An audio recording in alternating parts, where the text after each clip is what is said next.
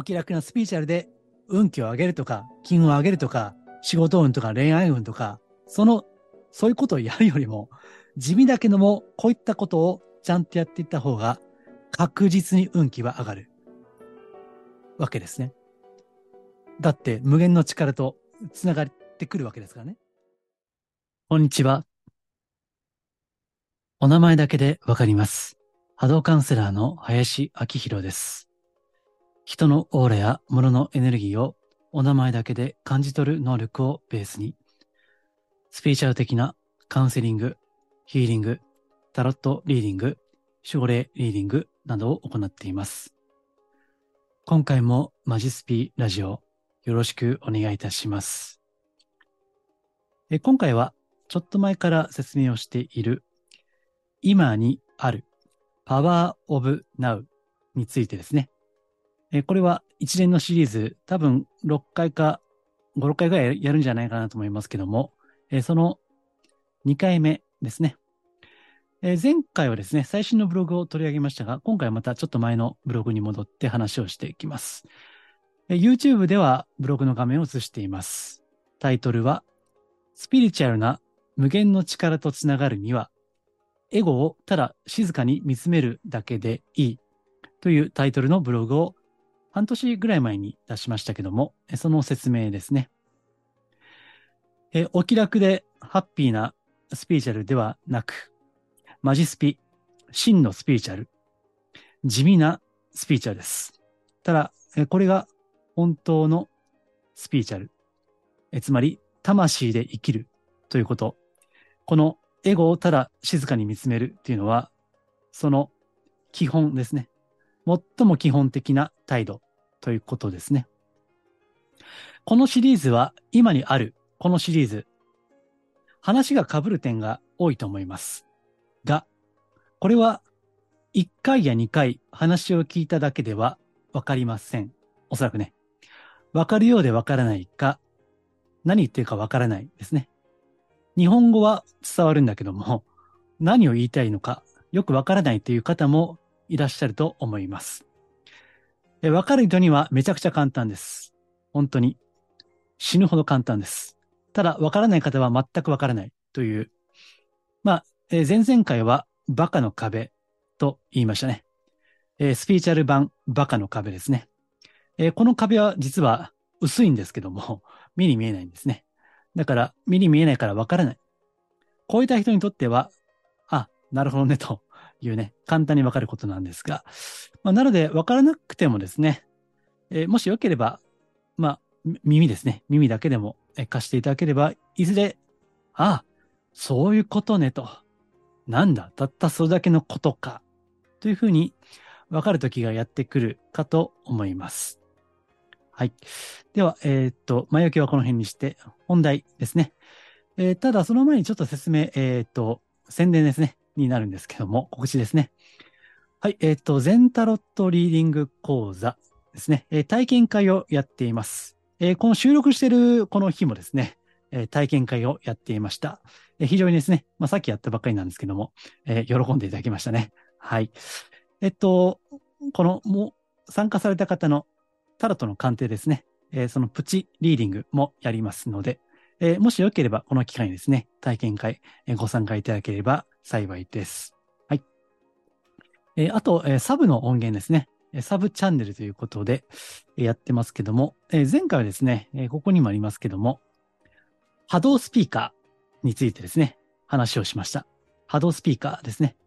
えー、実際にあのそういったスピーカーがありまして、えメーカー名も含めて、えここで喋りましたので、具体的にね、えご興味あればですね、まあ、あの、概要欄にリンクを貼っておきますので、ぜひ、えお聞きいただければと思います。はい、えー、では、この辺にして本題に行きましょう。えー、スピーチャルな無限の力とつながるには、エゴをただ静かに見つめるだけでいいということですね。えー、これが今にある、え今に生きるということで、えー、前々回ですね、え、悟りを開けば人生はシンプルで楽になるというですね、まあ、スピーチャル業界では売れてる本ですね。え、これをもう20年ぐらい前の本ですけどね、え、紹介したわけですけども、え、前回をちょっと振り返るとですね、パワーオブナウ力に満ちているこの今瞬間を感じるには、次々と湧き起こってくる思考や感情と自分を一緒にしてはいけない。思考はあなたではない。感情もあなたではない。では、あなたとは何かあなたとは魂である。ということ。えこれが前々回述べたことですね。これは最新のブログで、まあ、補足的に述べたわけですけども。えただ、これは分かったようで分からない。実際にお聞きいただいた方から、何人かの方から、分かりませんというお声をいただきました。これはあまりにも身近にあるから分からないわけですね。東大元暮らしと言います。鏡で自分の顔わかるけども、それは鏡に映った像ですね。鏡の像であって、自分そのものではないんですね。だからそれにちょっと近いのがありまして、この目、目は目自身を見ることはできないっていうですね。まあ、東大元暮らしの中でも根本的なものですね。普段から私は、俺は、ってね、自分は、と言っているにもかかわらず、その自分とは何かということは分かっていないわけですね。そして、えこれは前回かな？前々回か言いましたけども、考えなかったら何もできないじゃないですか。感じなかったら感情がなければ何もできないじゃないですか。という意見ですね。えー、至極最もな意見です。え、これが日常世界の意識の状態なわけですね。で、この悟りを開けば人生はシンプルで楽になる。え、この著者であるエックハルト・トールさんですね。えこの方もそれはもう再三再四述べているわけです。えところが、普段の自分の感情や思考を自分と思うことから間違いが起きるわけですね。え、これはね、あの、どっかに書いてあったけども、罪という表現もしていましたね。罪。え、罪というのは、英語では sin、s-i-n、sin と言いますね。まあ、guilty という単語もありますけども、sin というのは、語源的には、的を外すというのが語源なんですね。この sin のね。だから、えー、キリスト教でいう現在というのは、あれはオリジナルシンですよね。単語でいけばね、英単語で言えば。ただ、この現在、罪というのは的を外しているわけですね。えー、ここでも思考と感情と自分とを一緒にすることから的が外れる。そこから罪も生まれる。ということですね。だから、本当の自分と前言いましたけども、まあ、魂としての自分ですね。心でも体でもない魂としての自分ですね。えこれは時間を超えている。ま、ちょっと難しい話になってきましたけどね。まあ、ちょっとね、だから、この辺が小難しいんですよね。まあ、ただちょっと一通り説明をしますと、時間を超えた存在であるということ。魂は肉体でもない、心、感情、思考でもない。だから、この世の次元ではないわけです。えつまり、時間と空間、時空間を超えた存在であるということですね。ですから、今にあるというのは、魂としての自分を自覚するということですね。えそして、エゴを見つめるというのは、これは心を見つめる。え心の中でも本能に近い、肉体に近い部分の、そういった心の領域ですね。えそれがエゴと言っているわけです。それをただ静かに見つめるというのは、魂としての自分を自覚していなければならないわけです。えこれは前々回補足として言いましたね。ちょっと良ければ復習をしていただきたいんですけども、ね。え夜空を見上げている自分とかね、なんか遠くの景色、展望台から下の下界をね、見ている時の自分みたいな、こういった自分ですね。あるいは瞑想している時、瞑想が習慣になっている方、そして本当に瞑想したふりじゃなくて、本当に瞑想している、瞑想ができている人だったらわかるはずです。これはね、絶対にわかる。これは。まあ、わからなければわかるまで自分を静かに見つめていくことですね。うん。四六時中、思考や感情をしているわけじゃないでしょ？ね。24時間ね。まあ、寝てる時間を除いても、ずっと、ね、四六時中、思ったり考えたり感じたりしてるわけではないですよね。ぼーっとしてる時ってありませんか？何も考えないんでね。例えばまあ、タバコ吸ってるとだったらわかりやすいですね。タバコ吸ってね、吸ってね、煙吐いてる時って何も考えないでしょ。ね。でも別に何も考えていないからといって、リラックスしているからといって、何も考えていないわけではない。えまあ、タバコは今ね、あの、吸わない人の方多いので、例えば、心地いいお湯の中ですね。お風呂で心地いいリラックスをしているとき、ふぅ、とね、何も考えていない時間のとき、それは自分ですよね。何も考えていなくてもね。その時の自分ですよ。何もない。思考領域、心の領域に何もない。でもそこに自分は確かにあるわけですね。これが自覚できたときに、これも前言いましたね。悟りレベル1になるわけです。こういった自覚がない限り、悟りレベル0なわけですね。まだ魂として生きられていないということです。たとえ心や肉体のレベルにおいては活動をしていたとしても、この魂の自覚がなければ、それはレベル0ですね。ただこうしたスピリチュアル的なものに触れているね、せっかくこうした地味な音源ですよね、これはね。えですからぜひ、えこれを掴んでいただきたい。えその上で、思考や感情に巻き込まれない自分ですね。それを確立をしていただきたい。まあ、偉そうに言ってますけどね、私自身も、まあ、これをね、やっていきたいなというふうに思っているわけです。ただ難しいのは、無意識という言葉があるように、思考や感情というのは自動的に起こるわけですね。中東で戦争が起きている。無実の罪なき人々が殺されている。そういったニュースを見たときに、暗い気持ちになる。悲しい気持ちになる。赤ちゃんが殺されました。っていうね。そこで暗い気持ちになる。それは思わなくても自動的になるわけですね。厄介なのは、こうした無意識レベルで思考や感情というのが湧き起こってくるわけです。この反応ですね。刺激と反応のパターンですね。こっから抜け出るということが自覚的な人間のあり方ですね。刺激と反応だけで生きているとしたら、それは動物ですね。まあ動物に近いわけです。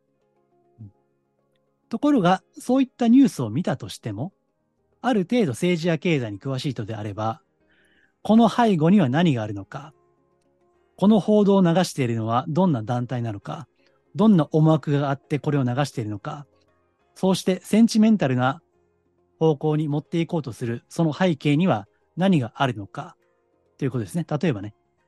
そういった、こういった戦争の話は必ずプロパガンダですね。意図的なプロパガンダですので、そういったことがあると、だいぶ冷静になりますよね。うん。まあ、これは理性的な冷静の仕方ですね。理性、理性、理性を使った冷静になる方法ですけども、これを今回はあ、今、悲しい気持ちが起こっているな。今、辛い感情が起こっているな。という感じで、自分の心を客観的に見るということ。刺激と反応のパターンから逃れ出るということ。これを心理学ではメタ認知というふうに言いますね。これは前も言ったかと思います。このメタ認知ができるようになるだけで、人間としては、まあ、かなり優秀なものになりますね。人間がしくじるのは、まあ、これね、あの、家庭とか会社などでもそうですけども、感情的になった時ですよね。しくじるのはね。ですから、そういったところで一息、ね。だからね、間を置けるかどうかですね。間をね。自分自身、魂としての自分と心と体、そこに間を置くわけですね。そうすると冷静な人間になれる。その間がないのを、言葉は悪いですが、間抜けいうわけですね。ちょっときつい言葉ですけどね。間抜けっていうのはね。間を持つということなんです。で、これがスペースですね。えこのエクハルト・トールさんは、これをスペースってどっかでね、言っていたかなというふうに思います。スペースね。このスペースがあるかないかでだいぶ変わるわけですね。スペースがあることによって、感情や思考の無意識に起こるものですね。えー、これを自動思考というふうにも言ったりします。心理学によれば、人間は毎日数万、まあ4万とか5万とかね、細かいものも含めれば、それぐらいの自動思考が浮かんでいるというふうに言われます。もちろんそれは無意識にね、思っていることもあるでしょう。いわゆるその健在意識、意識の表面に登っていないものもあるでしょう。ですから、全部をモニタリング、全部を静かに観察することは難しいでしょうね。けど、はっきりと心に浮かんでくること、あ、今こう思ってるな、というね、まさにモニタリングですね。もう一人の自分が自分を見るということ。えそれが魂で生きる、その入り口になるわけです。うん。まあね、あの、繰り返し繰り返し思考と感情と自分を一緒にしないということを言っていきますね。これからね。すごい大事なことです。頭で分かっていてもできないですね。うん。エゴの声は、あなたの真実の声ではないということですね。真実の声はもっと静かであるということですね。静かに静かに自分を観察する、自分の心を観察するというのは、これは瞑想法の一つでもあります。それだけ、ただ自分を観察するといった、そういった瞑想法もあるんですね。自分の体の中で起こっていること、ですね。ひたすら観察をする。体の、例えば血液の流れとかね。お腹のあたりがなんかドクドク言ってるなとかね。こういったことをね、観察していく瞑想法もあるんですよ。うん。今ちょっとなんか鼻がピクピクしてるなとかね。ひたすら見るということですね。まあ、たったこれだけなんですけども、まあ、これがね、なかなかできないのは、自動思考、無意識による思考が働いているからですね。それをするだけで、The Power of Now、今にあることの力、そこにつながることができる。The Power of Now。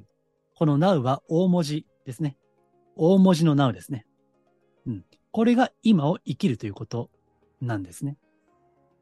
その時、過去から来る後悔であるとか、未来からもたらされる心配ね。まあ、年金の心配とかね、健康不安とかね、またパンデミックがまた起こるんじゃないかとかね。そういったね、未来から来る心配。それが消えていくわけですね。これが実はもうすでに誰もが悟っていると。これね、あの、この初回で言いましたけども、悟りは開くのではない。すでに誰もが悟っている。しかし、それに気づいているかどうかはまた別であると。本当の自分っていうのはすでにある。今ここにある。それは変な表現ですけど、公然の秘密。すでにバレている。誰しもバレている秘密なわけですね。これに気づけるかどうかというのが、このスピーチャルというものの根底にあるわけですね。まあ、ここにも書いてますけどね。私たちの本体というのは魂であるということ。ね。何回もこれね 言われますけどね。で、自分というのは物質ではないということですね。まあ、これはね、この肉体や心が自分だと思ってしまうと、この見解には立てないんですね。自分そのものは物質ではないわけです。さあ、これはもう本当に、いくら説明しても伝えられないんですね。えー、自分で気づくしかないわけです。うん。まあ、これがわかるとね、うん、人によってはショックを受けるんじゃないかなと思いますね。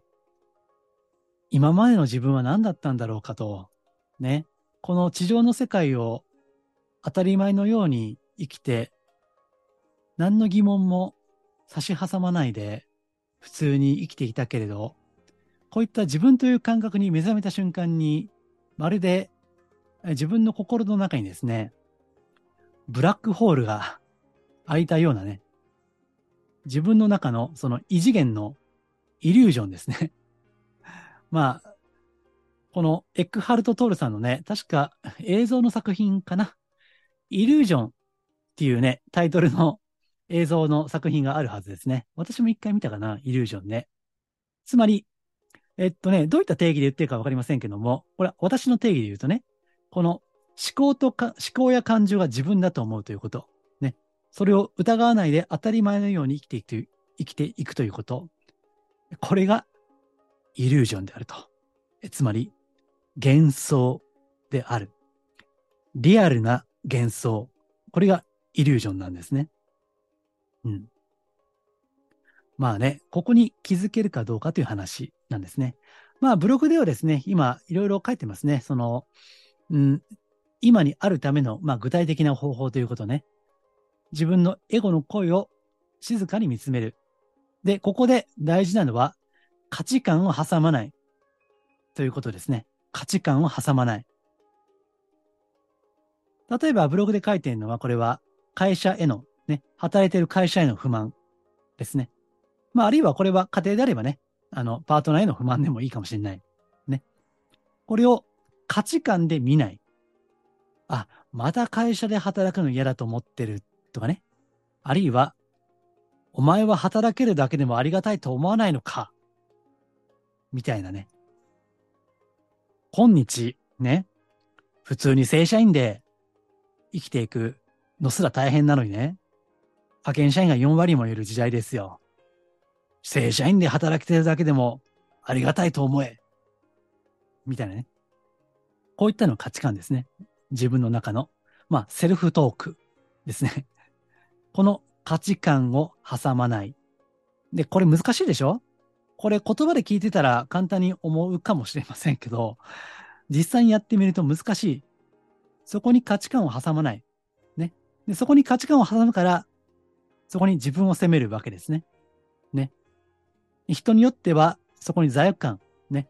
さっき言ったギルティですね。英語で言うところね。えそれを覚えるわけです。うん。価値観を挟まない。例えば、嫌な奴がいたらね。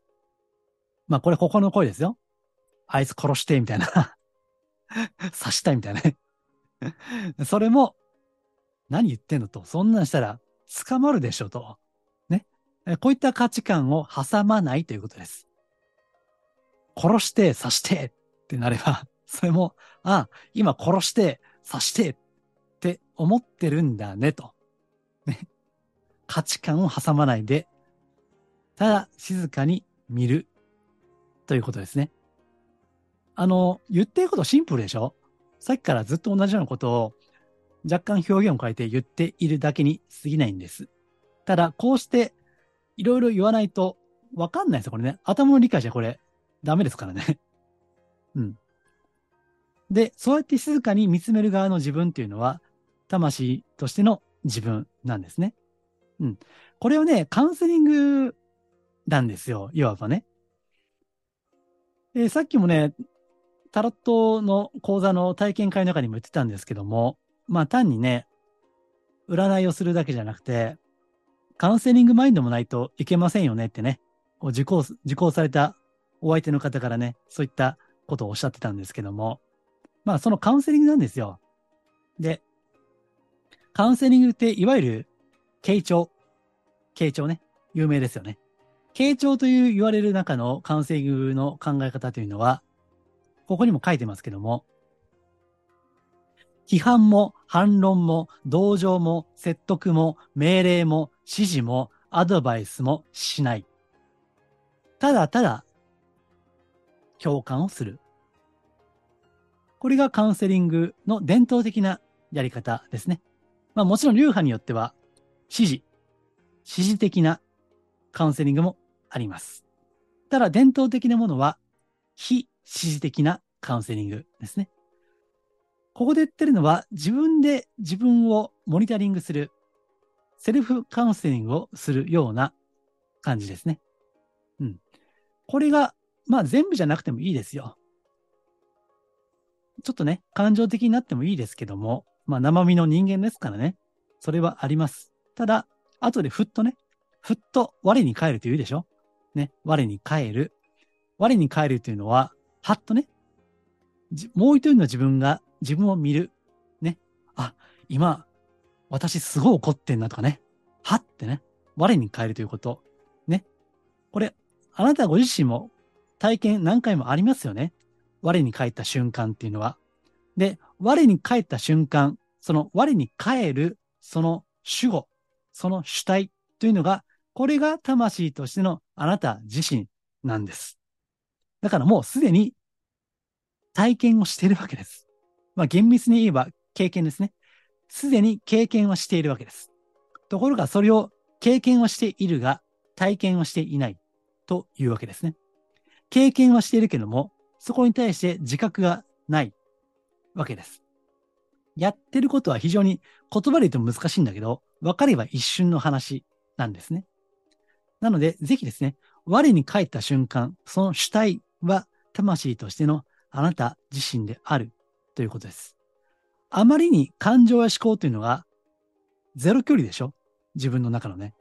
ある程度1メートルでも距離があればわかるんです。だから他人の相談をね、聞いてるとね、客観的になれますよね。ところが、これが自分ごとになるとわからない。ね。距離が近すぎるからですね。それは。だから、ちょっと距離を離して間を持ってみるということ。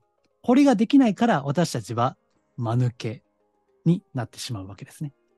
でね。ただ、こういう時は、例えば怒ってる時とか悲しい時っていう、それを静かに見つめるっていうのは、まあ、ここポイントですけども、